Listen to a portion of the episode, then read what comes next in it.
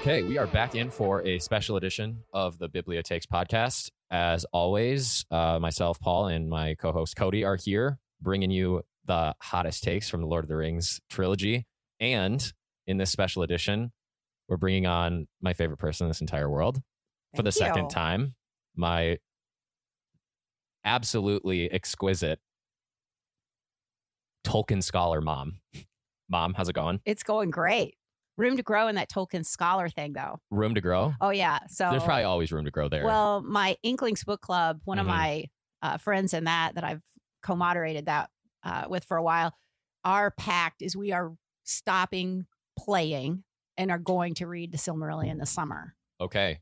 So then, Doing it big, huh? then well, then I'll be much more legit. Cody actually just got me that for Christmas. So awesome. I'd love to read that with you. yes. I'm I'm psyched. Let's do it. it's That- my understanding that you you obviously know Tolkien's habit of sometimes when he goes into a descriptive sense and he'll have like Faramir or mostly Gandalf describe something or the context, the historical Middle Earth context, and it almost reads like a Wikipedia page where every proper noun, like if it was if you were reading it on Wikipedia, it would have a blue hyperlink to something else. Yes. And he's just referencing so many new things. Uh huh.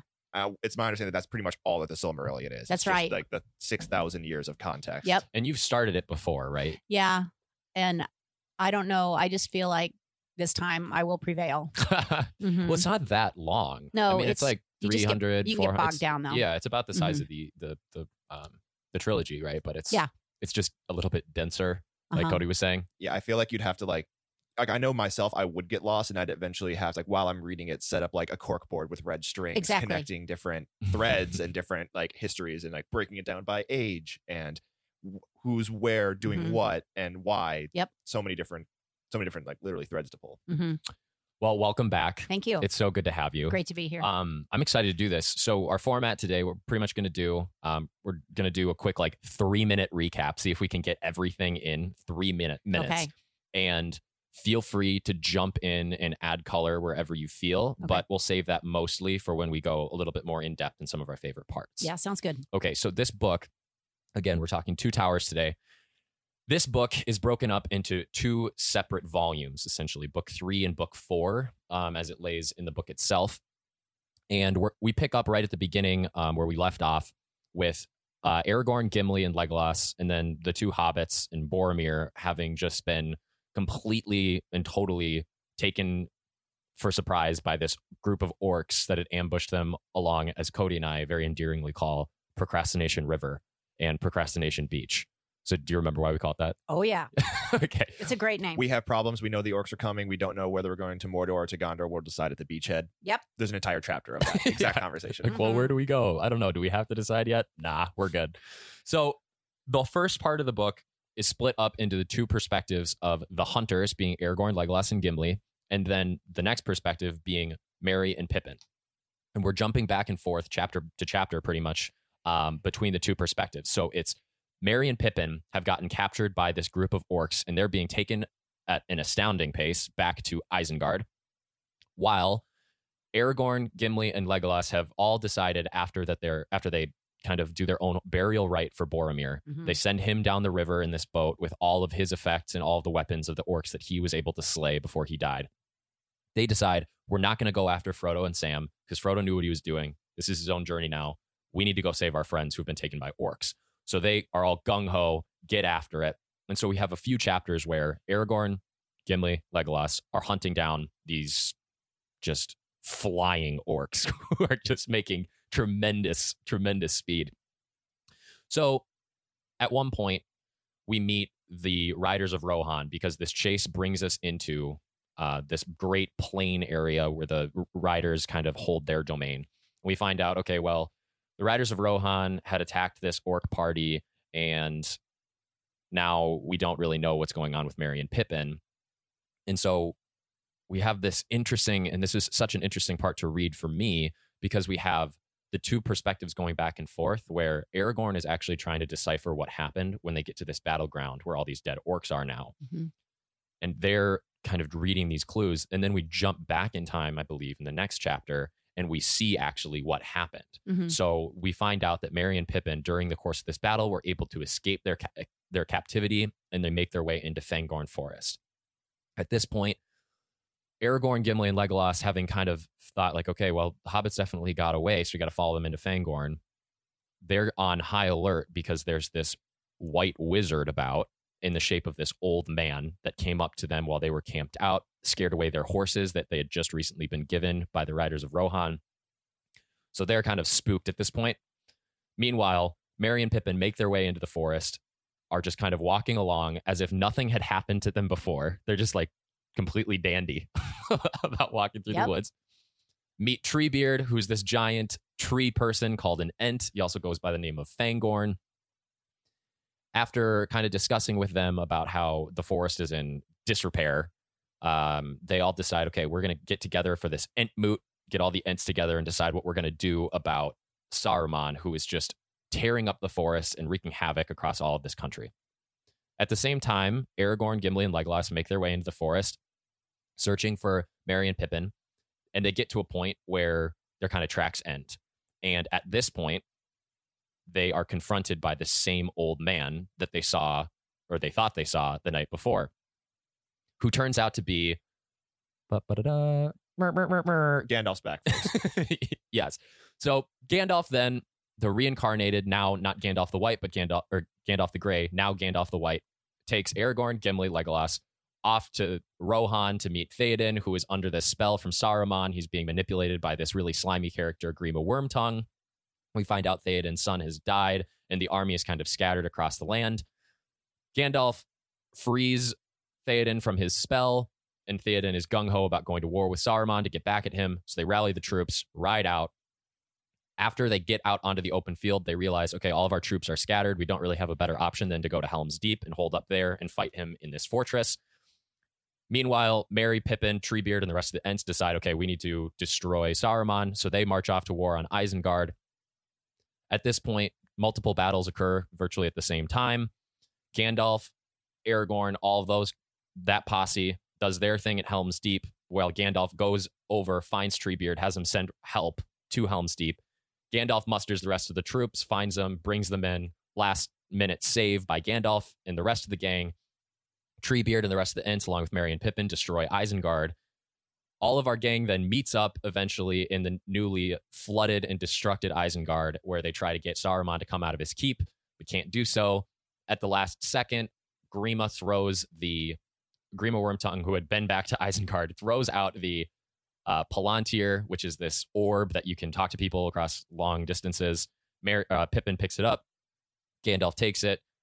A bunch of nonsense ensues where Pippin looks at it again. Gandalf realizes now, okay, Saruman and Sauron were talking to each other using these objects. Says, Pippin, we need to get you out of here. Gandalf peels out to Minas Tirith. Important to note, he peels out, says we have to go because uh, Pippin picked up the orb, saw uh, Sauron. Sauron saw a halfling, assumes that's Frodo or the halfling that has the ring, and it says, okay, I'm going to go find you now. Yep. And that's why they have to peel out to Minas Tirith. Yep. So Gandalf, Pippin peel off to Minas Tirith. The rest of the gang, including all of Rohan, Aragorn, yada yada, they go regroup back in Edoras, and that's the end of book three. Cody, Book four picks up, uh, beginning with the taming of Smeagol.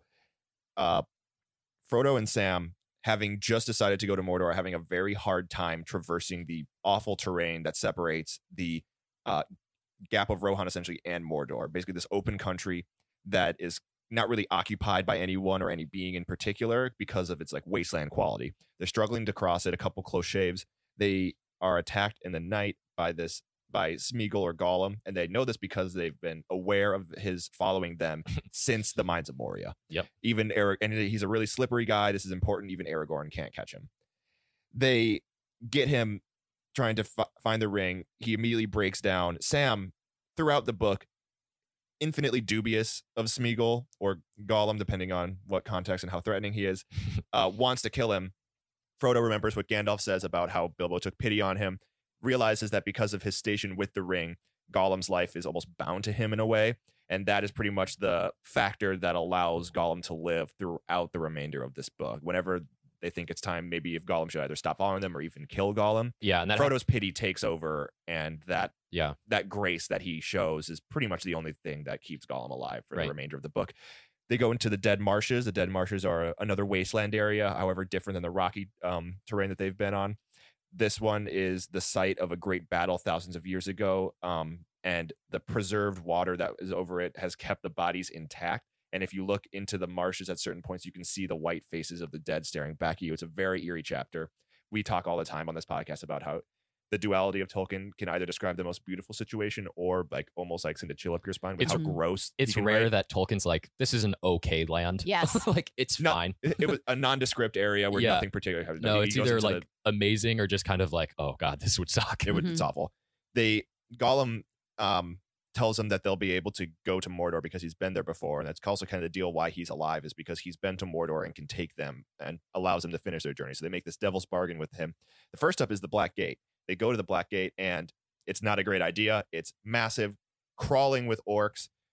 The only time it opens is to let in or out foul individuals or groups of people. There's armies of men to the south that are coming in. There's orcs all over, and Frodo is like, "Well, we got to go there, right?" And everyone's like, Sam and Gollum are like, "No, it's super dangerous." And then they think there has to be a better way. Gollum offers another way, but they have to kind of go back around and go back into the um, country. It'll just take longer. They decide it's either suicide mission to kind of rush the gate, so they they're kind of forced to go on this Mhm. secondary path with Gollum. When they do that, they end up uh, encountering some rangers from Gondor, the captain of which is Faramir. We learn that Faramir, in his interrogation of Frodo, because he doesn't know who these people are, he's I don't think he's ever seen hobbits before. So when you see this, you got to kind of question him. Uh, we learn he's the brother of Boromir. He informs um, uh, Frodo and Sam that Boromir died and asked them, if you know Boromir, how did he die? There's a lot of kind of distrust that goes around with that. He brings them to their um, kind of outpost. It's in a waterfall, kind of cutout cave. It's very beautiful. Again, we were just in the dead marshes. Now we're in an open field that smells like sage, and then all of a sudden we're in a beautiful waterfall The window on the west. the window to the west. Um, in this conver- in the conversation we have, Frodo learns to trust Faramir. Faramir is very similar to Boromir in stature, size, look, um, his sternness, but his demeanor is much different. Boromir was an absolute hothead, to say the least. Very trigger happy, always the first to question. Meanwhile, Faramir is very pensive, very Mhm. thoughtful. He's extremely diligent in how he communicates to Frodo. Takes long pauses to think about what he says before he actually makes decisions. And we learn that he doesn't know what the what is what he calls Isildur's Bane, the ring. He doesn't know what it is. He knows that it's a weapon, and he knows Boromir went to find it. But he, without even knowing what it is, shows disdain for it. Doesn't want it. He says if he found it on the road with no master, he wouldn't even pick it up. He doesn't trust that people should actually engage in something that foul. Mm-hmm. This really endears Boromir to the reader and to um, Frodo. So when it is revealed by a big boneheaded move by Samwise Gamgee that it is the Ring of Power, the one fabled ring, it's it's pretty good that we're able to see, in the words of Tolkien, Faramir's quality, um, because he says, "Don't worry, I'm not going to try and take the ring from you." That night, we find that, or Faramir wakes up uh, Frodo and by consequence Sam and shows them that there's a trespasser in the pool. Uh, they don't know what it is, but they think it's this thing that, that has been following them. He's been described as a squirrel without a tail, a frog, a kingfisher. It's definitely not a bird, but he's diving in the sacred pool, which, according to the laws of Gondor, is automatic death penalty. Mhm. Really, really strict from our guys in Gondor, but rules are rules, I guess. And he has arrows set on Gollum, and he could kill him right away. But once again, the pity overtakes Frodo. He chooses not to kill him instead, allowing Gollum to be captured and questioned by Faramir. Faramir finds that talking to Gollum is like talking to a wall with really bad split personality disorder and heavily counsels Frodo to either let him kill him or if you let him live, don't engage with him anymore. Really wise words from him. He, Faramir doesn't trust this thing.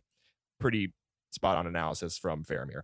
But Faramir allows them to eat, kind of recharge their batteries and sleep well, and restocks them with walking sticks before sending them off and gives them a year and a day of safe passage through Gondor. And anyone who harasses them um, Mhm. is essentially going to be put to death on the orders of Captain Faramir. Very cool. We love Faramir in this book, and we will talk at length about how the movies just did him so dirty.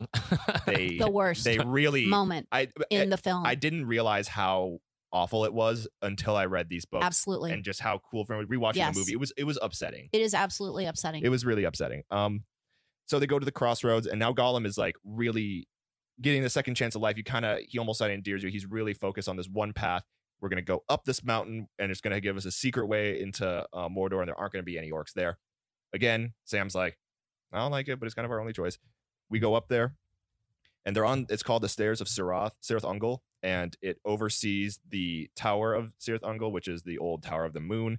Now it's this orc stronghold. As they're climbing up, the doors open and a massive army of orcs led by the Witch King, um, the head of the nine uh, ring wraiths. Um, and there's a moment where he pauses and kind of looks up in their direction, and Frodo very heavily feels the weight of the ring. The ring has been increasingly burdenous and heavy on him in these uh, few chapters, and now it's the heaviest it's ever been. He's so tempted to put it on, but Mhm. eventually he doesn't. The moment passes, and uh, the ring wraith carries on. They get to this one area at the very top of the steps of Cirith Ungol, and it's kind of this really dank cave. The air is heavy. It smells awful in there. It- the air is so heavy that there's that Sam and Frodo are struggling to breathe and even speak to each other. At this point, they realize Gollum's gone. Not great. Uh, Frodo remembers um, the uh, light that Galadriel gave him and activates it. And once he does, he realizes that there is a massive primordial spider that is currently inhabiting this cave. And that's not great because they don't know because of just a pretty self-explanatory situation. They try to run away from it, get caught in cobwebs. They try to fight it off. Frodo eventually gives the light to Sam as he heads off in front of him, but Sam kind of trails behind. Sam is then grabbed from behind by Gollum, and Gollum does the villain monologue where he's like, "This was my plan all along." Shelob is an ancient spider who I like to bring Orcs orcs, orcs to, yeah. and now I can say passage, but now I'm bringing you in because you're a fat hobbit and I hate you. Sam goes into a flying "I told you so" rage and smacks Gollum really hard. Gollum flees. He then charges um, uh, Shelob, who he sees has stung Frodo, and he assumes that Frodo's dead. The rage is now amplified.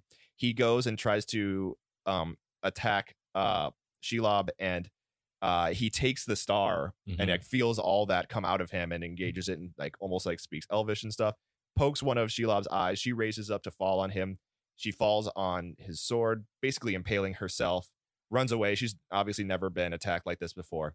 He Sam sees Frodo, doesn't see any immediate signs of life, and is just like just so so distraught. He thinks he failed. He thinks he failed his master, and then he realizes that he has to carry in a crazy moment. He realizes that he has to carry on Frodo's mission and takes the ring from him. When he does this, he hears orcs kind of surrounding them and being like, "What's all this commotion?" and puts on the ring. Really crazy moment for the reader. Where, Mhm. and then Sam is immediately like just blown away. He has he's like, "This is what it's like. This is so crazy." Kind of goes off and hides. Realizes that he can understand the orc language when he's wearing the ring. And the orcs uh, basically look at him and he's like, "Oh yeah, he's still alive because Shelob only eats living things."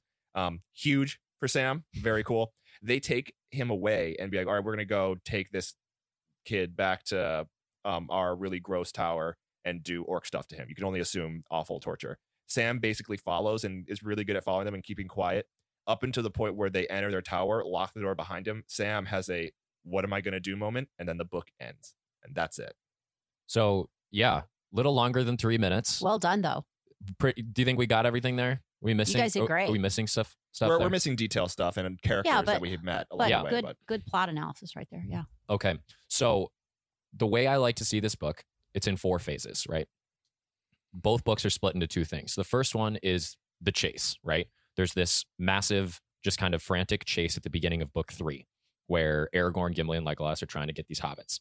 Then when that goes kind of branches off into a different thing, there's this whole other phase where it's like basically just the war in Rohan. Then going into book four, you have the first phase, which is just getting Sam, Gollum, and Frodo to Faramir. Yeah. Phase three. Phase four, break off from Faramir and finish off that stage of the journey. Sound pretty good? Yeah. So this first, the first thing that I want to talk about is just kind of overall theme of the book, right?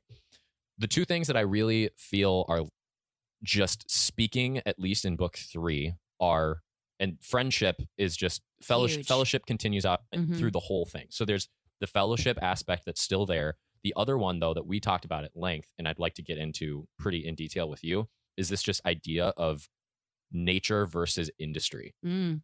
a, a very important, especially in book three.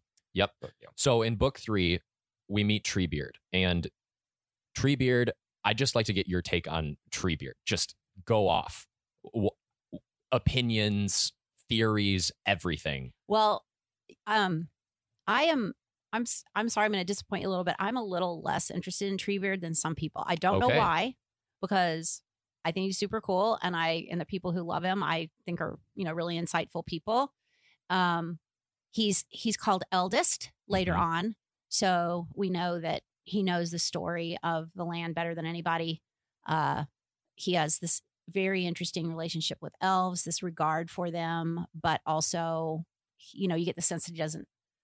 He's different from elves, um, and he's one of these people that he's kind of easy to underestimate. You know, Yeah. uh, the, I mean, Saruman certainly did. yeah, the the and even the hobbits, you know, Right. it starts to dawn on them what Treebeard could do if roused, hmm and and what the Ents could do if roused. So yeah, um, he what what are you thinking about So Treebeard?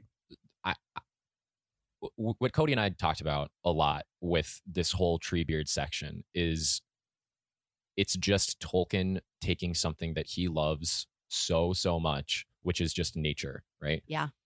And making it human. Mm-hmm. Um, and so that's why for Treebeard, I, I hear everything you're saying, and it does surprise me a little bit that you're not as high on Treebeard as some other people are. Um, I figured that you would be a little bit more kind of into him, but um, no, the it's it's this kind of weird dual thing where it's like Treebeard is all at once capable of fostering in these helpless little hobbits Mm-hmm.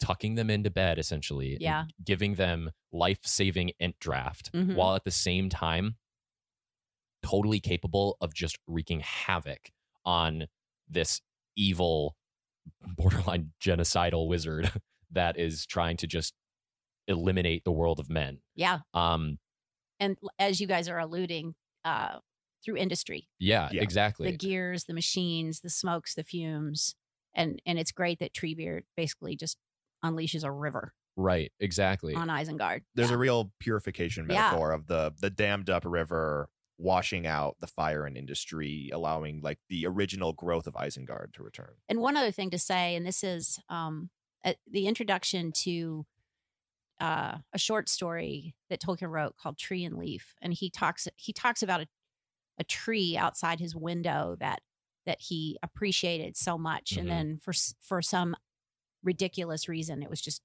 you know cut down. So Mhm. yeah, you're right. I mean, this is always on Tolkien's mind. Right. And I mean, that's what I just like. Besides it just being a great kind of fantasy character, having a tree man, right? Yeah. Like he could have done, he could have done anything else, and we could have met another gang of elves. You know, He could have The- even done like a like in the Hobbit with um Beorn. He could have done almost like a Lorax type character, like I'm the Lorax, I speak for the trees. He could have just he could have made it a person instead of anthropomorphizing the actual trees. But the message actually comes so much better when it's like, "Those were my friends you chopped down. It hurts when you hit me with an axe. Like that's yeah, it, it Mhm. actually like it, it the humanizing intention is a, amplified a lot more when the tree is the speaker as opposed to having a spokesman for the trees. yeah. I mean, something that I just love about love about these books is just the way that this world is living. It's a living, breathing landscape. I don't know about you guys, but after my first read of Lord of the Rings, I was so much more aware of nature.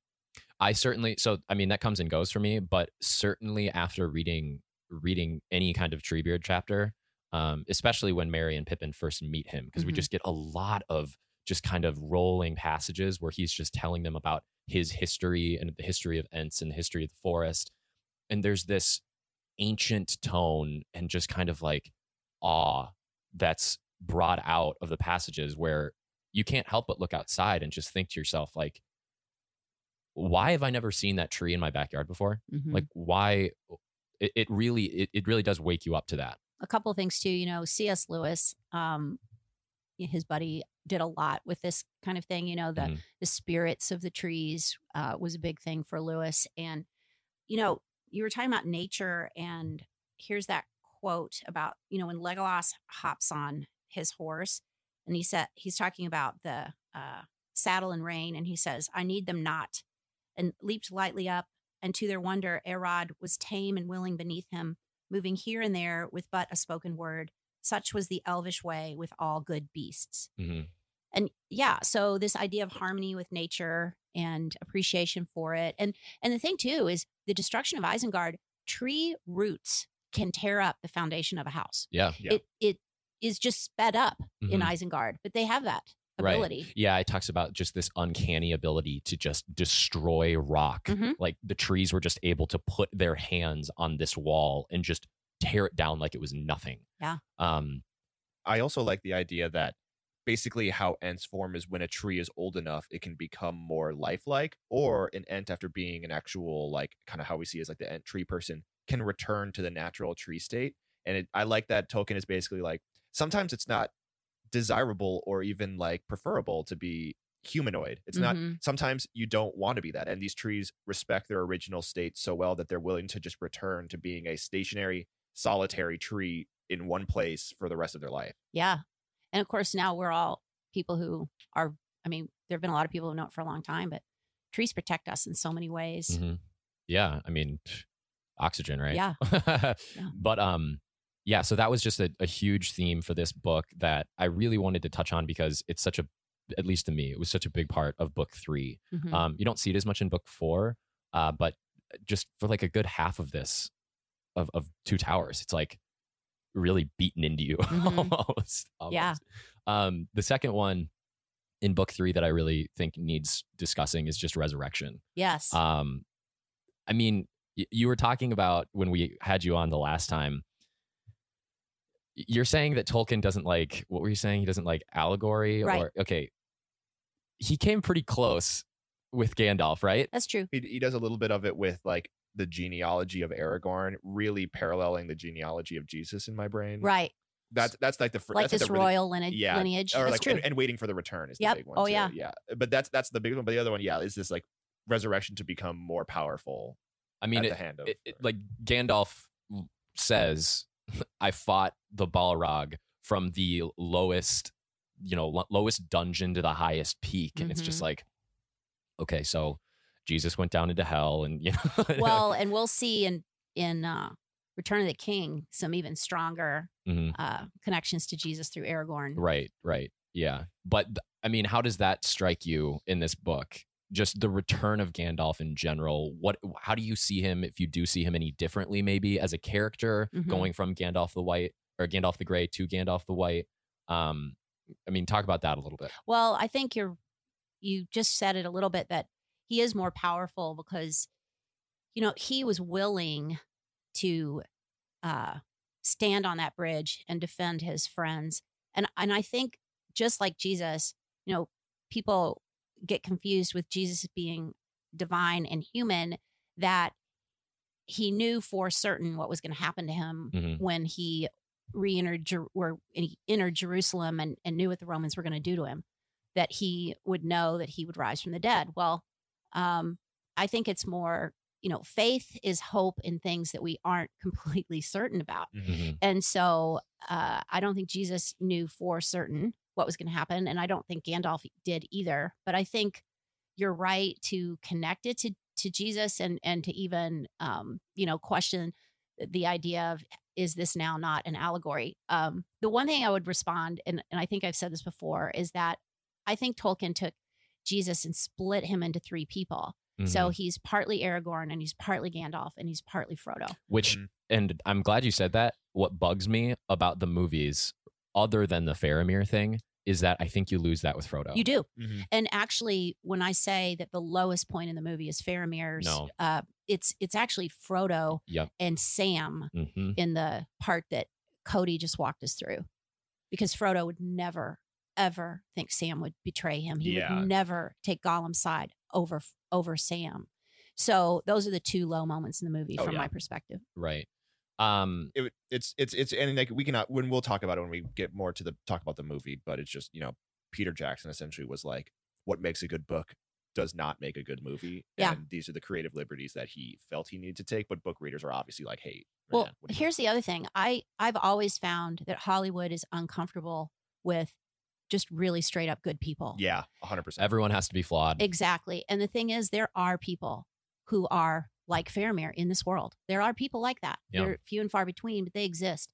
And it makes me mad that they can't allow him to just be straight up a good man. yeah. the only one that they have they have two that they it's pretty he pretty much allows aragorn and gandalf Yeah. the freedom to to like maintain their like kind of roots and he does even uh mess with the Aragorn thing where he's like where there's the the whole weird Elrond is the prom dad who won't Yeah. let his daughter go Right. with Aragorn. Like, Yeah. that's that whole subplot is like, what what are we doing? What Yeah.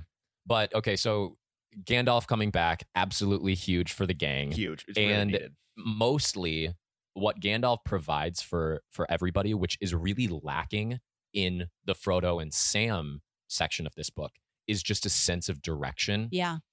Gandalf doesn't hesitate ever. Like he's Mhm. one of these characters that is just like, we're doing this. About that action. You're you're going there. I'm going here. We're going to fight this battle. We're going to win. And after, like, he's got this whole thing mapped out. Mhm. He's also allows the reader to have the 30,000 foot view of the whole landscape. He's got Mhm. the entire chessboard. Meanwhile, Frodo and Sam, they're just the one pawn, just hoping they can make it to the very end with absolutely no context. They don't even know Boromir dies until like 300 pages into the book. Yeah. But the first step in Gandalf's plan, once he meets up with the hunters, is we need to go to Edoras, go to Rohan, and we need to see what's going on with Theoden. Yes. And there's so Cody and I love this portion of the book because there's this hilarious moment where Aragorn is very, very hesitant to like give up his sword at the gate. it's so funny, which is something you miss in the movies too, because Aragorn doesn't have his like his sword. Doesn't you know? have Anduril until the It- third movie. Yeah. Right. But he's just like fighting with this guy about like letting him in. And I don't know. it- It's hilarious. But It's like a guy who's like going to a bar and the bouncer's like, hey man, no hats. And he's like, dude, this is my hat. Yeah, and just, I think just give it to me. You can get it when you leave. He's like, don't even look at the hat. well, and the other thing too is this is you know kind of one of those, and again, it's a movie makers uh, appeal to I, I don't know the machismo in many of us. You know, like ooh, Yeah. let's look how you know how many weapons they're going to put up on this slab of of rock or whatever. Yeah. But what yeah. Aragorn was strapped. yeah yeah and, and we all you know it's funny it's it's it's comedy but I, I was thinking this time when i reread it how significant it is that the only needful thing Yep. makes it in Right, right. Being the staff. Yep. Exactly. So let's talk about that a little bit. This is one of the things that I felt the movie did perfectly. Yep. It did This interaction between Gandalf, Theoden, and Wormtongue. it's like an exorcism Yeah, is. it is, it It is. straight up is an exorcism. Uh-huh. There's literally a almost demonic figure possessing the mind and soul and body of uh, theoden of, a, of a necessary person. yep Yeah. So, I mean, th- that's just another kind of nod to this newfound power, I think, within Gandalf, where he's just saying, you know, n- it wasn't even a book ago yet that Gandalf had just been schooled by Saruman Yeah. and held in his tower. And now Gandalf the White is coming back and it's just like, no, no.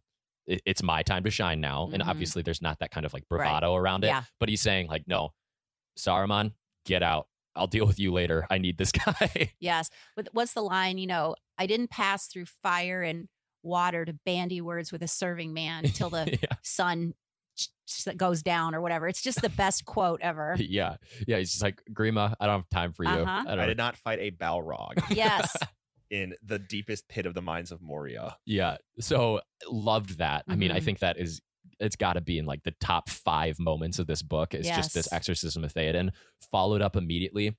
And this is another issue I had with the movie. Theoden was ready to go to war, Mhm. right? Right away, he got freed of this curse and just mustered the troops, right. right? and and again you love theoden Love Theoden. he he is one of my favorite characters and it's partly because of just what you said you realize that he had been possessed and i mean there's always there's so much about free will in these books that nobody nobody gets off just with no culpability right. um and i'm not saying that he didn't have a part to play in that you know because Mhm. it seems i think it's really strong in these that evil is so strong but it still needs a way in Mhm. Yep. and so the fact that he's in this state means that he made some bad choices but who he is in his essence comes out and you just love him he's a brave man he's loyal he's great Absolutely. So I, I think we'd be um, a little remiss if we didn't uh, mention the fact that there's, I think, one female character in this yes book, and she doesn't have a lot to do here. The one, right, yet. The one thing that was, that did stand out, we get right off the bat that she's kind of drawn to Aragorn. yeah And it doesn't really go past that. We, Nope. we don't get any kind of relationship between the two besides, I think, one passage that was just like, she was stunned by him. Yeah. She's crushing. She's but crushing the on him. thing is is that i love the way tolkien describes her he says there's a long list of of adjectives but he he says daughter of kings hmm and in other words it's the strength in her that is attracted to the strength in aragorn Yeah, she she's like here's a man worthy of me absolutely. Yeah, so uh, you know I like that take. I yeah buy that. yeah i mean she's awesome right. Mhm. and and I think w- without seeing a lot of what she does, and again, in the movie, she goes with them to Helm's Deep. Not how it happens in the book. yeah What does happen in the book, though, is she's put in charge of Edoras while everybody's away. hmm So I mean, that's enough to say like, okay, this woman knows what she's doing. She's definitely responsible enough to take care of her people while the people are off at war. She's also such an obvious choice that uh, Theoden didn't even like deliberate about. Like, Nope. right now, who am I going to leave Right. Edoras in charge? of? He was just like, Eowyn, Yeah, you're in charge. You got it. Of course you do. Like, says the people all love her. So Right. yeah, and this is not the kind of people who would love an indecisive, weak person. no, Absolutely. no. The, the people of Rohan are notoriously strong and Yeah. have strong beliefs. Mhm. So right. the fact that she was just like the obvious de facto Mhm. like like steward for Edoras. Yeah. Right. Um, but that pretty much gets us through all of the kind of big characters, I think, um, in book three at least. hmm Meeting, I mean, Eomer, Eomer's great. Um, Well cast in the movie. oh, I love him. I love him. And he's got kind of a bromance going on with Aragorn a Big little time bit. Which makes sense. Yep, it, of course it does. Um, but the, I mean, he, he's not super, super essential as far as kind of moving plot along, Right. and like his character in general is just like great guy, very noble, hmm loves a good cavalry bout. but, Yeah. but besides that, like I, I think we can move on a little bit more into into book four. Yeah. Uh, can I just put a pause one more? thing? Absolutely. I just want to um uh do one more shout out for um the connection between our characters in the natural world. Rohan, famous for its horses, and Gandalf's horses, Shadowfax. Um, we learned it's like when they were when they were bringing in horses to break. There's just one all white horse that they just could not break. It was too powerful, and Gandalf is the only one who was able to break him and ride him. But it wasn't actually a breaking; it was a mutual understanding of their power because this horse, Shadowfax, is actually the Lord of Horses Mm-hmm. and is a supernatural horse that can actually speak with Gandalf. And he's so, and one of his powers is that at night when he, first of all, he's faster than any horse alive. And also at night when he runs and he's hit by the moonlight, he turns invisible, which is just a really cool thing that Tolkien didn't need to put. But I like that every natural kind of beast has a leader. Treebeard is like like the Ent king. He's eldest. He's Fangorn, named after the forest. And I like that he kind of has these kind of individual beasts that are not like there's obviously no like horse bureaucracy. There's no like Mhm. anything like that. But Mhm. just the idea that there would be one above all else. Yeah, That and they're all attracted to each other, and all of those characters kind of run into each other. I think it's very interesting. Yeah. yeah. He does insert kind of like hierarchies in um, pretty much everything. Yeah. Um. Yeah. So book three. Uh, that's that's pretty That's much book book, three. three. Can I just say one more thing about book three? Absolutely. Um. Oh, and one thing that we didn't mention, I think a couple big things actually, if we can stay on book three for a minute. Yeah. Yeah. The voice of Saruman, I'd like to go over, and then Pippin's kind of uh, whoopsie daisy moment. Yeah. So, but what were you going to say? Well, my favorite line uh, in uh, book three is in Helm's Deep when Aragorn is standing on the wall hmm and he says, "I'm looking for the daylight," Right. and the and the uh, orcs are taunting him, and they say, "Why? What good will it do you?" And he says, uh, "You know, the dawn is ever the hope of men." hmm And there's another point where he's in the middle of the battle and he's talking uh, to somebody. Um, I believe it's the um, the man. Oh, I can't remember who he's talking to, but he says, "Isn't it true that uh, that the Helm's Deep has never been taken when Mhm. defended?" And and he says, "Let us defend it and hope." hmm And uh, once I did a, a study of these books where I was looking for the theological virtues of faith, hope, and love. Mm. And there's so much love Yeah. in these books. And most of the love comes out in friendship and fellowship Right. and Sam's love for Frodo, especially. Mm-hmm. And then there's a lot of faith, like all this almost speaking in tongues where, you know, they're grabbing onto elvish power. And the whole thing with the elves is kind of like the faith piece. Oh yeah, there's a big moment for that for Sam yes, later. Yep. yes. And then Aragorn is the hopeful. Mhm. Well, Sam is very hopeful in certain ways too, but there's just so many moments where the beautiful virtue of hope comes through in Aragorn, and that's just a perfect example. Let us defend it and hope. You know, and it's it's sort of like life when you think about it. You know, put everything you've got into something and pray. You know, Mhm. and and it's gonna go. You know, Right. Yeah.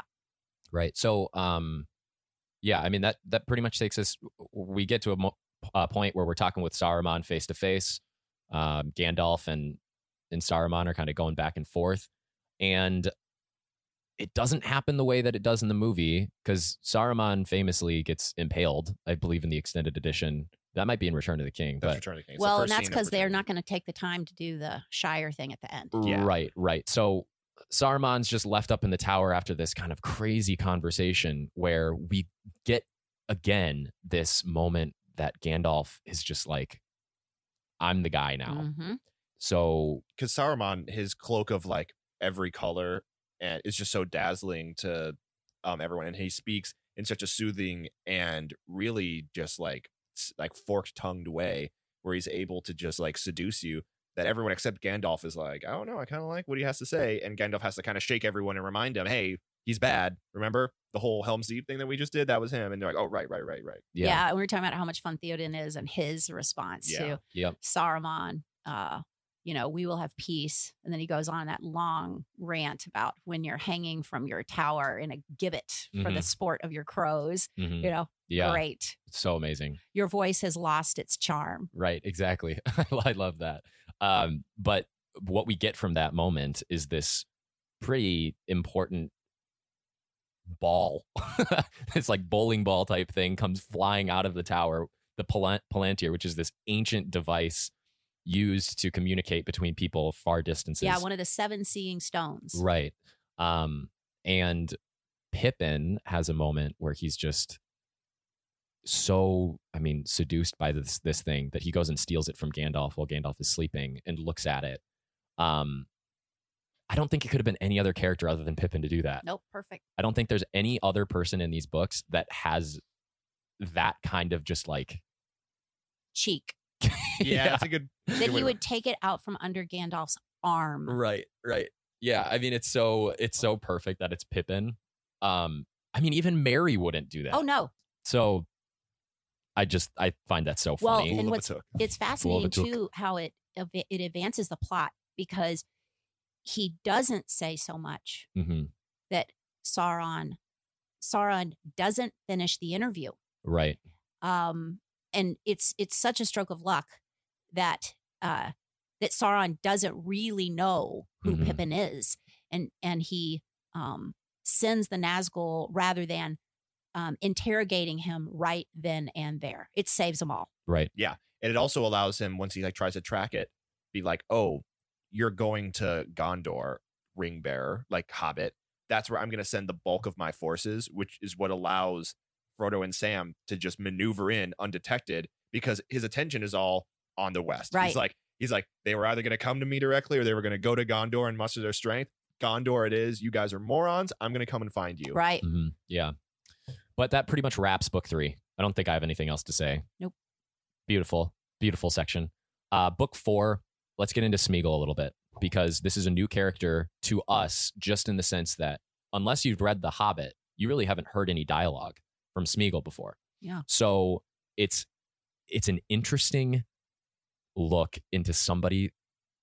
This is the first time for me that you see the corruption of the ring on somebody that's actually had it before. Yeah. Right. We've seen it already with Boromir, and we can see its effects on, you know, Galadriel shows Frodo a little bit of what she would be like if she had it. And Bilbo. And Bilbo, right. But besides besides those characters, I mean, Gollum is really unique just in the fact that he will go to the ends of the earth Mhm. to get this thing back. And I think it's a really it's just such an interesting way of Tolkien without making the ring a person, he basically just gives you that through Gollum. Yep. Um so also just another character that I think they kind of messed up in the movies a little bit. I, I don't see at any point in these chapters going through that Gollum has any kind of like like he he never completely flips. Do you know what I mean? Like there's there's moments where he kind of is just like fighting that Mhm. inner monologue um, or inner kind of dialogue, I guess, w- between his two sides. But in the movies, they make it a point to be like, no, this guy's good now. And I don't think I ever really got that in the books. Mm. No, no, I know that.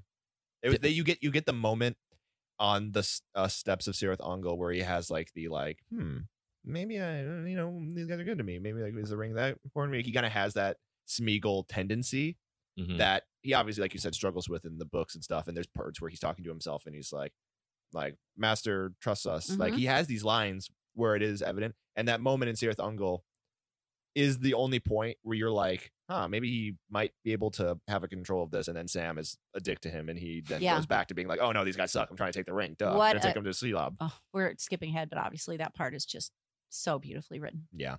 Oh. Well, let's let's uh l- let's make a note of that. Let's get Yeah. back to that. But first, I think what's what's really important. We already noted kind of just the horrors um, of just the landscape Yeah. that we talked about. So that's a huge part of just this book is just really talking about how awful this journey is. Yes. Um, I mean, we're going through rocky land, the dead marshes. It's all terrible, right? And then we go in and we finally meet Faramir. Um,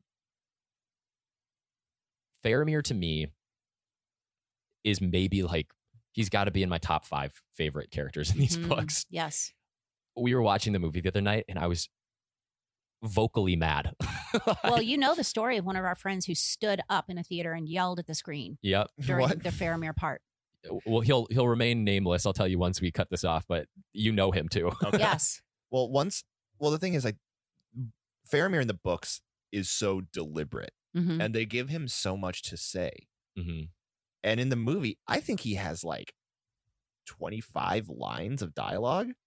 Yeah, it's Like what what does like what is like they, they gave him the one word for word like now But- time for Faramir, Captain of Gondor to show his quality. But it's also completely out of context from when it was said. He Mhm. says that he repeats it to Sam sarcastically in the Mm. books. In the movie, he almost almost like possessed by the ring when he they says it. pack a whole lot of wrong into a whole, They not a whole lot of time. Yeah, they really do. They take so much time in the movie to just completely like just bastardize his character. Yep. But Faramir, Faramir to me just kind of embodies everything that's good about our best characters. Yep. Where he's noble, he's brave, he's a damn good fighter, Mhm. he's loyal to his country, he loves loves Gondor and wants to see the world of men succeed and live on. But then there's also what differentiates him because if you heard just that description, you would have been like, okay, that's Boromir. That's pretty much Boromir. What differentiates him for me is this kindness and like loving warmth that Mhm. Tolkien gives all of the characters that you really want to love. Mhm.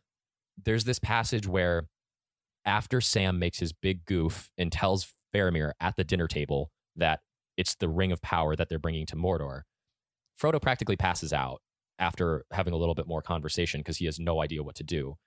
And Faramir, after assuring them that he's not going to do anything and tells them that he wants to help them on their way, picks up Frodo, catches him before he hits the ground, and goes and tucks him into bed Mhm. like it's just this it's this quality of characters in these books that it's like how can you be the best at everything Mhm. Well, Like- one thing that I really like about Faramir too is like, like you said, like Hollywood has to have a conflicted hero. There Yeah. can never be like a, a, a level of purity that's in these books represented on screen. That just doesn't work, quote unquote, work. But what I do like about Faramir in the books is that you can tell by the way he interrogates um, Frodo that he was so he is so wounded by the death of Boromir. Yeah. He wanted Frodo to be a fraud so bad. He Mm. wanted Frodo to screw up in the interview when he's like interrogating him in Mhm. the woods and even back when they're in the cave. He, you could tell by the way that he just kept pressing about Boromir. He wanted all he needed was just one slip up, one bit of the story to not be right. He needed him to know either too much or not know enough. Mhm. That all he needed was just that what he he'd ask him like, what did he look like? What did he act like? How did he dress? What was like the signature piece of his attire? Oh, it was the horn. You, you're right again. Like you were his friend. Like what? Like what are all these things that happened? And he goes, he goes like, do you know that he died? And he goes, no. And then he's like, and that actually it helps him because like, well, that actually makes sense. If like if you said that you left at this time, then he probably died over here. Like he wanted Frodo to be wrong so bad that he would have an excuse because he tells the story of finding Boromir's body on the boat and Yeah. watching it float past him and how that obviously traumatized him. He wanted to find the person responsible, and he finally finds someone, and he just wants it to be Frodo's fault so bad, but he allows his like more intelligent side to be like, he's telling the truth. Mhm. It's not his fault. I'm not going to make it his fault. Yeah, I- I think I think that the lesson that I learned from Faramir is, um, you know, for Faramir, uh, war is a tool. It's not the end all be all, right? Mhm. And So there's a great passage Yes, from him on that. yes. Oh my gosh. and what and the thing that that I think the lesson that we learn is he is living a virtuous, well ordered life. So hmm the choices he makes, it, it so much of life is are your priorities in the right place? Faramir's priorities are in the right place, and so when he is put to it, he's going to make the right decision. And you know, this is one of these things. It's not about it's it's who you who you are on the inside. You're forming your character, and then when unforeseen things happen, you handle them properly. That's what Faramir is to me. Yeah, I mean, absolutely, and it's all that is so evident in the in this one passage. And I don't know if I'm going to be able to find it, but I'll look too. I know It- what you're talking about. where he's he's saying I like would I see don't Gondor, I a would see beautiful Gon- city. Yeah, but he said I I don't want to fight the war for the sake of fighting the war. I'm Right. a I'm a warrior because it needs to be done. Yep. Not because I want any kind of glory from it or anything like that. And that's another kind of huge difference between him and Boromir is that Boromir always felt like a little bit more of having this bravado to him that was kind of like no, there's a glory to war. Like Mhm. I don't think Faramir really shares that belief at all. yeah, I Oh, mean, yeah. it's just so so so beautiful. I love Faramir. I'm so mad that they screwed him up in the Yeah. movie. It was so and that hard. part is so beautiful too. The the uh, window on the west and that beautiful rain curtain, which is a really important recurring theme. I the mean, rain curtain. Yes. Yeah. Yeah. So- It comes up multiple mhm, times. mhm. Yeah, I don't get to see waterfalls very often, but uh, Tolkien obviously loves them. Yeah. Um. So while you're looking for that, Yeah. let's get to the part um where they're on the ledge. They're going up to this tunnel, and Frodo and Sam have both fallen asleep. Frodo is, has fallen asleep on Sam's lap, right? And Gollum comes back after sneaking around and going up to Shelob's lair. He's come back down, and he has this moment where he kind of sees his former self in the sleeping Frodo, and he puts his hand on him Yes. it's a really really interesting part of the book i think it's just like kind of takes you off guard because there's this grace and beauty and humanity to gollum all of a sudden that hadn't previously been there um and i, I just like was kind of blown away by it when i read it I know it. It's a there's a pathos to it, if that's you know the right word. Um, it's uh, it really just evokes this intense sadness. You know, this lost opportunity because the redemption of Gollum has been a theme running through the whole book from the beginning. When Mhm. Gandalf says, you know, I don't believe he's fully gone. There is Right. hope for Gollum yet right and and this was our chance this Mhm. moment and what you realize i think more than anything is how lonely gollum is yeah and he uh he there is this but what's interesting is um tolkien makes a point of saying he's he came down to them so you know where he's been he's been with shelob hmm uh he's been saying yeah that plan let's let's do this Yeah. that we talked about. So it's not like he's innocent at all but you still that that lost opportunity is is supposed to be very sad and it is. Yeah it's it's really really awful. Um but um the uh the the next kind of big thing that at least for me that kind of went on is this use of the light in the tunnel oh yeah so talking about just you know we were talking about just this use of like this elvish power throughout the books and that being kind of that theme um there are a couple times where that was just the saving grace for Frodo and Sam mm-hmm. in particular, um, Frodo holds it up first and it emits this great light, and you're just kind of like, oh, thank God they have this, right? The more important time to me, well, actually, following that, then they're using an elvish blade yes to escape this tunnel, right? mm-hmm. So another use of an elvish tool. And then lastly, when Sam is about to fight Shelob for the last time, after Frodo had already been stung, he has the light on him as well. He holds it up and he just starts reciting this elvish song that he doesn't even know the words to. right it's it's kind of like people speaking in tongues Absolutely is, yeah.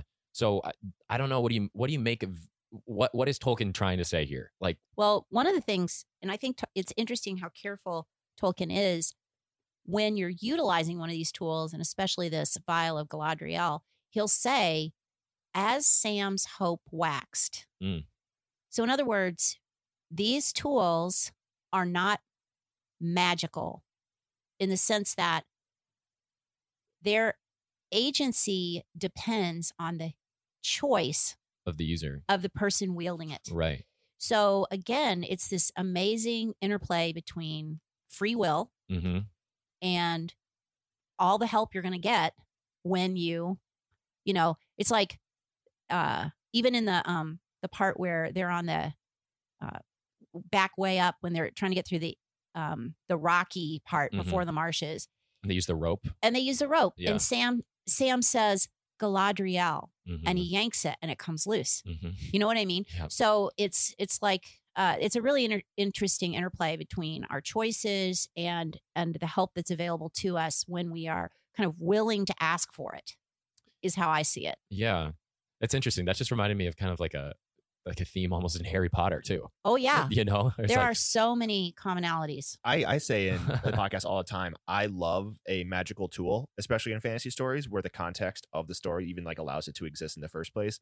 Where a lot of sometimes sometimes people are like, oh, that's just like a plot device. I really fight back against that, especially because the light in this chapter where they're using it against the spider was given to them in the middle of the first book. We haven't even like thought about those Right. gifts in a long time. You think Yeah. about obviously the cape that they use to disguise themselves sometimes, or just like they use the brooch to track um, Merry and Pippin when they're Mhm. taken by the Uruk-hai. There's things like that. But every once in a while, you're like, oh, they were given very serious gifts by people that mean a lot to them. Yeah, And that's another thing too is like like that part in Lothlorien was very important to all the characters. And so it only makes sense that the gifts given to them would be of equal importance. well, and that's one of my favorite lines in in the whole series where. Uh, Aragorn says, "Not idly do the Leaves leaves of of Lorien Lorien fall." fall." Yeah. Right? I found the quote by the way that you're Well referring to. done.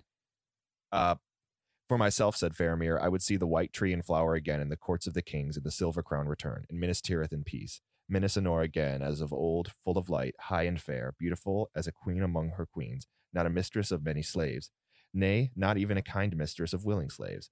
War must be, while we defend our lives against a destroyer who would devour all. But I do not love the bright sword for its sharpness, nor the arrow for its swiftness, nor the warrior for his glory. I love only that which they defend, the city of the men of Numenor and I would have her loved for her memory, her ancestry, her beauty, and her present wisdom, not feared, save as men may fear the dignity of a man, old and wise. Yeah, it's awesome. gorgeous. um, yeah, and then I, I think I mean the only other thing that I think is really on my mind right now is um, just the strength of Sam at the end of this book. Yes. So Sam obviously has this crazy, crazy fight with Shelob, ends up kind of abandoning the body of Frodo because he has to. I'm not faulting him for that. Maybe abandoning isn't the right word. He's soldiering on. Yeah. And just the absolute loyalty he has. Yes. He doesn't, he has the ring at this point. Like he doesn't need to go back for Frodo necessarily, but his character, the person that he is, demands that that happen. Yes. Right. Isn't that the line when he thinks Frodo's dead and he says, Don't go where I can't follow? Oh, So beautiful. yeah, that that that was a tough one for me. Mhm. um, yeah. So I think I mean that really wraps up at least for me, Cody. I don't know what you're feeling. Um, any other kind of big thematic things that you want to talk about in this book? Mom, anything on you? A big thing that I always notice is um, Tolkien's very deliberate um, change of pace from book three to book Yes. four. We are at, we talked about it all the time. Book three is almost breakneck in, Yes. its, in its pace. And kind how- of swashbuckling. Yeah, extremely swashbuckling. It's a great, it's a really good way to put it, as opposed to the really um, uh, pensive and methodical way that the hobbits and Gollum have to just really just Slog on. slog They do. through the Yep. wilderness and through the wastelands, and they meet people along the way. But in the book three, we're meeting so many people and we're learning so much. And then in book four, we meet one new person, and then obviously again, and a couple other people. You know, there's like a guy named Amdor who's like like the friend of Whoever yeah. else is in There's Faramir's there's characters Yeah. that you meet, but the person that you meet is Faramir, and he gives you a context of what it is you're fighting for. You know, he he has that whole speech that I, that paragraph that I read. A way to boil that down is to be like, you don't fight for the fight, you fight so that you can go home. Yeah. and that's what you really want. And up until now, we've obviously had Boromir be like, Gondor's awesome, Minas Tirith's great. That's where we should bring the ring. That's kind of much the end of it. And even though Mhm. we know that Aragorn is the rightful heir to the throne of Gondor, he doesn't even talk about it that much. We know a lot about the capital W world of men, and we know about them as kind of like a meta sense, but we don't really get anyone who's like, yeah, this is why I'm fighting for Gondor. I love it so much. And it actually gives you a set of stakes for the battles to come that we haven't gotten yet. And that is from like a very slow, really day to day pace as opposed to like, and then our heroes hopped on their horses and they absolutely burned across the Gap of Rohan to meet at Edoras. And then they, then Gandalf was hauling all over the country to assemble a rescue force for Helm's Deep. And it's just, there's so much going on and you're having to memorize more locations. And in the second book, book four, you have to kind of identify feelings and motivations Yeah. in, a, in Yeah. a much more uh, intimate sense. Well, and like what I was talking about about the um, three aspects of Jesus that uh, Frodo's the suffering servant, Yeah. you know, and the slog. Uh, I think you're so right. The contrast between the two, uh, book three and book four, and we have to remember that ultimately it is down to Frodo, Mhm. and all this other stuff, as we've said, is really primarily a distraction Mhm. uh, to get Sauron's mind off his gate and and what's going on inside his fences. So huge, a huge idea because most of us are not living these swashbuckling lives, Right. right? Right. Uh, the way we make a difference in this world is faithfulness in the day to day. So it's a it's a great theme. yeah, like Aragorn can win as many battles as he wants, but it doesn't matter if if Frodo doesn't make it. to the end. Exactly. it literally does not matter. That's right. Right. Okay. So, real quick, let's just go over some of the other things from the movie that aren't to our fancy. Paul, Okay. you you have a list, don't you, Paul? I, I do. I, I don't know that we need to go into all of that right now. There's just a, a couple big ones. So we talked about Faramir already. That's Mhm. that's really the big one. That's really bad. Okay, Faramir. The second one we also already kind of got That into a little deal bit. with the Lembas and the Yeah. basically Frodo abandoning Sam on the yeah, steps would never happen. Which isn't like Which which, is also like actually the emotional isn't climax of in Return of Two King, Towers. the Right. movie. That is actually in Return of the King. So that's the difference. Is that in Two Towers we get Shelob already. They don't do that in Two Towers the movie. They wait till Return of the King to do that. yes. So a little bit of just order differences. Along with that, we don't get just the way the book is broken out into the two different stories, book three versus book four. In the movie, they're doing them simultaneously. It's not Mm. like they're splitting them out equal, Mhm. equally like that. Um, the the thing that I was going to say though, which we talked about a, a little bit already, was the relationship just in general between Frodo and Sam. I think they get it all wrong. Yep. There's this weird tension between the two of them Yep. throughout the whole movie, which it just makes me so mad. Mm-hmm. Um, it, it just it's it doesn't read like that in the book. There's nothing in there to suggest this, other than the kind of occasional What are we gonna- Sam getting mad about Gollum and Frodo just being like, we don't really have a better option. But it's never angry. It's not. It's not like that. Can I just read? Yeah. No onslaught more fierce was ever seen in the savage world of beasts, where some desperate small creature armed with little teeth alone will spring upon a tower of horn and hide that stands above its fallen mate. Mhm. That is how Tolkien is talking about Sam's love for Frodo. Mhm. It, he's he. So you're exactly right. I mean, it, it just makes me so mad watching that movie. Yeah. Um, I don't know. So so, so, there's, so there's, there's that. Um, besides that, the other thing that I think the movie did really wrong was it introduces this weird, like Cody was saying, this weird like prom dad thing with Elrond and Arwen. Oh yeah. So Yeah, like he's like he's like you can't marry him, and she's like I really want to, and he's like he's gonna die before you, and she's like maybe, and then it's like what, what are we what, why are we doing this? So I want to ask you, and this is gonna. I'm full transparency here. okay, Not only is there the Silmarillion, but there's the appendices. Mm, Yeah. mhm. and some people i haven't really mind the appendices as as i would like to eventually but some of that subplot let's I- just kind of put a little they might be getting a little bit of that from the appendices i don't like it cody i totally agree i find it completely annoying but um it might be there What's more important to me, I, I I totally understand if Elrond is going to be saying that to Arwen, it makes sense. Like Yeah. it's it it follows right. Like your dad's going to want the best for your daughter, and if that means going and joining the rest of her people to live in immortality across the sea, fine. The thing that bugged me most actually was just this insertion of Eowyn as being this like third corner of a love triangle yeah, almost. that's very annoying. so I'm like, especially when it actually serves the character better to give her less to do, which is actually you, you, that's almost you think that might be like counterproductive, especially because in the books, Eowyn's like the only female character. Yeah, and and, and, actually, Eowyn. I mean, it it does come out that that Eowyn does want to marry Aragorn, right, yeah, but they way overdo it in the movie. it's overdone. oh, totally. Okay, so there's that. The other couple things I, I'd mentioned this before. Theoden not really sure about going to war originally. In the in, that's in the movie. In the book, totally down right off the bat. The other character that's like that is Treebeard in the movie.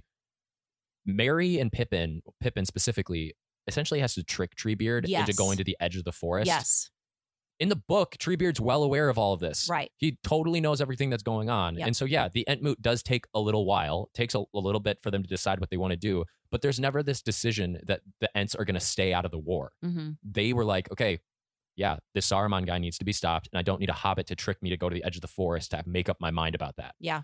That bugged me a lot too. hmm Besides that, the movies do such a great job of There's just so much Oh. like Helm's Deep. How can you even imagine all of that in your mind? well, that's the other thing is that Peter Jackson will absolutely just like borderline slander a character with just like how much like Faramir, like for every Faramir, like Yeah. really, like really, like like almost like just so frustrating having to watch that.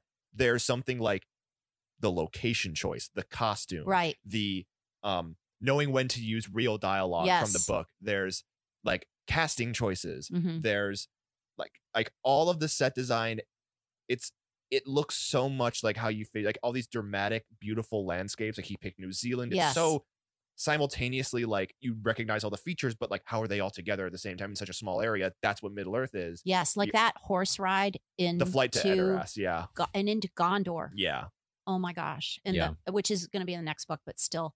Or, or even these fun little additions like you're talking about, like when Gimli blows the horn of Helm's Deep. Yeah. That is not in the book. That's straight up fun. yeah, Yeah. That's yeah, like all these. There, there are choices like like the um. There's the reference that there's the wargs that fight for the orcs in Helm's Deep. They don't in the movie, but you get this separate battle in the plains, and there is reference to the riders of Rohan clashing with um wargs in the open plains. hmm We don't see it in the book. There's no like like real time description of it. We get it in the movie and it's this great battle it's scene cool that's super scene. fun. and captivating Mhm. and really gruesome, and it's it's it's so but does Aragorn fall off a cliff no in the book? No, he doesn't. Right. That doesn't happen. Do elves show up to Helm's Deep in the book? No, they don't. But like, yeah. Haldir is most certainly still in Lothlorien, well alive. Yeah. all we know. yep. So it, there's just little things that I can kind of just be like, okay, fine. But then it's also like that great line that uh, Frodo has about, you know, Elrond told me that on this journey I would have help unlooked for. And, uh, you know, and I, I think that's one of the best uh, messages of the whole book is venture out, take that step out in faith. You will have help that you didn't think yeah. was going to come to you. And that, so that's how I kind of excused what you just mentioned about the elves showing up. I'm like, well, sure. but I mean, again, I, you know, But it makes but it, like I said earlier in the podcast, it makes a good movie. Yeah, it Like, does. The elements that would make that would because again, like even in the book, Helm's Deep is like three or four pages. Yeah. It's not like it's not what was until very recently the longest cinematic battle in the history of movies or television. Yeah. Yeah, and uh, the the one thing that I will say though, and and you brought this up that Peter Jackson will throw in dialogue, and so much of the time it is perfect. it is. and a lot of times it works outside of the original context Yep. that it was within the book. There Mhm. are other times that it just makes me mad. It's like you're bastardizing content by using it here. You'd mentioned that Faramir says like now's the time for Faramir of you know to show his quality. of Gondor to show Right. his quality. There's another moment in this where Sam has this long monologue where he's talking about like it's our duty like w- it's taking bits and pieces of this portion of the book where Sam is talking about what it's like to be the character Yep. in the it's stories one of my favorite parts in the stories when they're on you the stairs. Yep. And it made me mad watching the movie because they use bits and pieces of that in this monologue Sam gives to Frodo and Gollum in Osgiliath. Like, They- what are you There's doing? a Frodo and Sam never go no, no. to There's an- There's an entire part where a ring wraith almost captures yes, Frodo. Frodo in Osgiliath. It's a complete manufacture it is. Of like directly out of Peter Jackson's brain. Yeah. But you know, you mentioning that, it's funny how at the very beginning, uh, the three hunters say, "We will make this a chase that will go into the stories. And then at the end, Sam has this epiphany. We're in the same We're in the story. story. Yeah. And and I love that because it's true. Mm-hmm. It's true of our lives too. We're part of a story and it's unfolding. Very cool. I think that's a great place to end. All right. Thank you so much for coming on, Mom. Thank you for having me. I'm I love excited. doing this. I'm excited to do our next one too. oh, I know. It's going to be so much fun. Mhm. I'm ready to be like in the weeds. Oh, in, in- Return of the I'll be King. knee deep in, in Return of the King. I'm so psyched. All right. A real quick question before before you go. If you could rank your kind of like top your favorites of these books, what what do you think it would be? I suspect this one is probably your least favorite if you had to choose. Uh, probably because just like most trilogies, it's that thing that connects one and three. Right. Mhm. Not that it's bad. It's just Oh no. yeah. It's wonderful. Yeah. Uh, one question that I'll have before we go: What is your favorite part of the movie Two Towers? We did spend a lot of time talking about how there's big differences, but also that there's a lot of good parts. What's your favorite part of the movie? That it, it doesn't even have to be like something from the book. It can be a change, a positive change. But it's if if you do have one favorite part of the movie? Huh. You know, um, I'm going to ask if we could defer that, and I'll tell you why. Um, I've held the movies at arm's length over these years. I've only watched them a couple of times, Mhm. and the last time quite a while ago. So it's not even that fresh. I Okay. remember the things that make me mad better. Yeah. um, but uh, I don't remember well something that I, that I really loved. I but feel I'll like I think could about it. I feel like I could answer that for you. what do you think it is? It's the releasing of Théoden. Yeah, no, that's fair. I think you're right. very I think they nailed that. Yeah. Yeah, that probably is it. Thank Yeah. you. Mhm. All right. Thanks so much. All right, you're welcome. We'll Thank see you you guys. next time. All right, bye. This has been the Bibliotheks Podcast. We'll see you guys soon.